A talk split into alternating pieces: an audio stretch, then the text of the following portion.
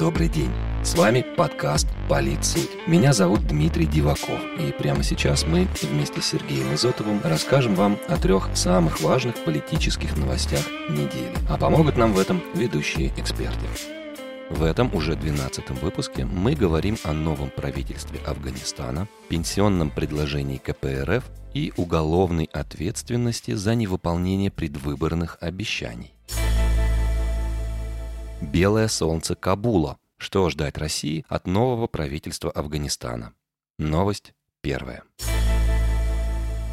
Главным событием прошлой недели, конечно же, стала смена власти в Афганистане. И эту новость мы не смогли обойти даже подкасте, по большому счету, о внутренней политике. 15 августа вооруженные формирования движения «Талибан», запрещенного в России, установили контроль над Кабулом президент страны Ашарф Гани покинул свою резиденцию и признал победу мятежников. Новые хозяева афганской столицы уже заявили о возобновлении переговоров по формированию правительства. Кроме того, на первой же пресс-конференции после захвата власти они выразили готовность отказаться от насилия, пообещали обеспечить права и свободы женщин и предоставить возможность свободно работать прессе. Но все это, конечно же, в рамках шариата. Пакистан уже заявил, что может признать правительство движения «Талибан» после переговоров со странами региона и мировыми державами. Китае и Турции также не исключили сотрудничество с новыми властями Афганистана. Российский МИД пока более осторожен. В ситуации, когда весь Афганистан был охвачен гражданской войной, мы выступали за необходимость срочного перехода к общенациональному диалогу с участием всех противостоящих друг другу афганских сил и этноконфессиональных групп страны. Точно так же и сейчас, когда талибы, по сути дела, взяли власть в Кабуле, большинстве других городов и провинций, выступаем за общенациональный диалог, который позволит сформировать представительное репрезентативное правительство,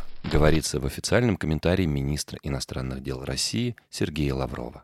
Таким образом, хоть Москва никогда и не отрицала свои контакты с представителями Талибана, но в то же время Россия никогда не желала и не способствовала приходу талибов к власти. В том, что Россия не будет спешить с признанием нового режима и талибов, уверен и эксперт клуба «Валдай» и Российского совета по международным делам, научный сотрудник Российского экономического университета имени Плеханова Георгий Асатрян. По его словам, пока российские контакты с талибами можно назвать рабочими. В первую очередь они направлены на то, чтобы обезопасить э, свои национальные интересы, свои дип-представительства и чтобы радикализм и исламская идеология не распространялась талибами. Пока эта схема работает, и Москва не будет спешить и идти впереди паровоза, отметил эксперт в беседе с нами. С другой стороны, не будем забывать, что Талибан в России запрещенная террористическая организация. И хотя официальный представитель российского МИД Мария Захарова уже поспешила заявить, что движение может быть исключено из российского списка террористических организаций в зависимости от своих шагов и действий. С чисто юридической точки зрения сделать это будет не так просто. Как рассказал нам советник по санкционному праву коллегии адвокатов Pen and Paper, преподаватель кафедры международного права МГУ имени Ломоносова Сергей Гландин, Согласно действующему законодательству в России определен лишь порядок включения организаций в список террористических и экстремистских,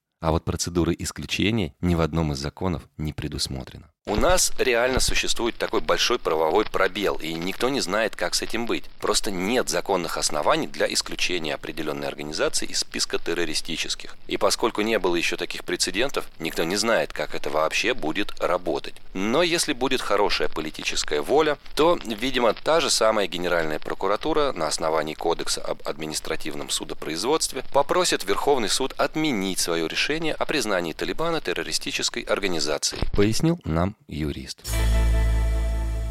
Продолжение пенсионного балета. Что стоит за предложением КПРФ вернуть пенсионный возраст? Новость вторая. Ну, вернемся к делам внутриполитическим. В России продолжается предвыборная кампания в Государственную Думу. С 21 августа партии начали агитацию в СМИ, в том числе теледепаты. Но до этого времени а некоторые политики не сидели сложа руки. Так, коммунисты уже поспешили внести в Нижнюю палату парламента законопроект о возвращении пенсионного возраста. 55 лет для женщин и 60 лет для мужчин. В КПРФ пояснили, что аргументы в пользу повышения пенсионного возраста не оправдались. Экономика не нуждается в увеличении числа работников. Более того, по данным финансового университета при правительстве страны, до 60 лет в России не доживает 30% мужчин, до 65 уже 43%. И повышение пенсионного возраста только усилит эту тенденцию, уверены коммунисты.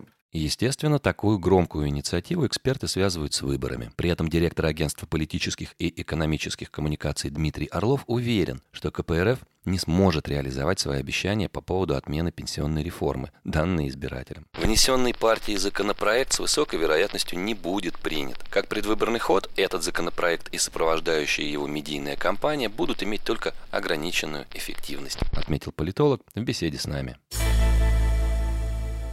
Напрасные слова. Зачем скандальный депутат-справорос предложил наказывать за неисполненные обещания? Новость третья. И, кстати, об обещаниях. Депутат Справорос Олег Нилов, тот самый, который в свое время исполнял на заседании Думы Черного Ворона, внес в Нижнюю палату парламента законопроект об уголовной ответственности за невыполнение предвыборных обещаний. Парламентарий уверен, что такой проступок должен стать преступлением и караться штрафом до 300 тысяч рублей или принудительными работами до одного года. Кроме того, господин Нилов предложил ввести для таких народных избранников и наказание наказание в виде запрета на занятие определенных должностей на срок до трех лет. Вопрос о юридическом закреплении предвыборных обязательств депутата перед своими избирателями предлагал проработать в начале этого года и спикер Госдумы Вячеслав Володин. Однако даже несмотря на это, особых перспектив стать законом у инициативы господина Нилова нет, считают эксперты. Очевидно, что никакой уголовной ответственности за неисполнение предвыборных обещаний быть не может, уверен политолог Григорий Добромелов. По большому счету, большинство предвыборных программ не касаются полномочий и деятельности самих депутатов. А значит, и вводить уголовную ответственность за то, что обещается, нельзя. Все соответствующие иски были бы признаны в суде ничтожными. И это даже не популизм, а уже вульгарность и пошлость, до которой докатываются отдельные народные избранники. Прокомментировал нам эксперт инициативу СРа. И это были все новости недели. Рассказ о них подготовили Сергей Изотов и Дмитрий Диваков.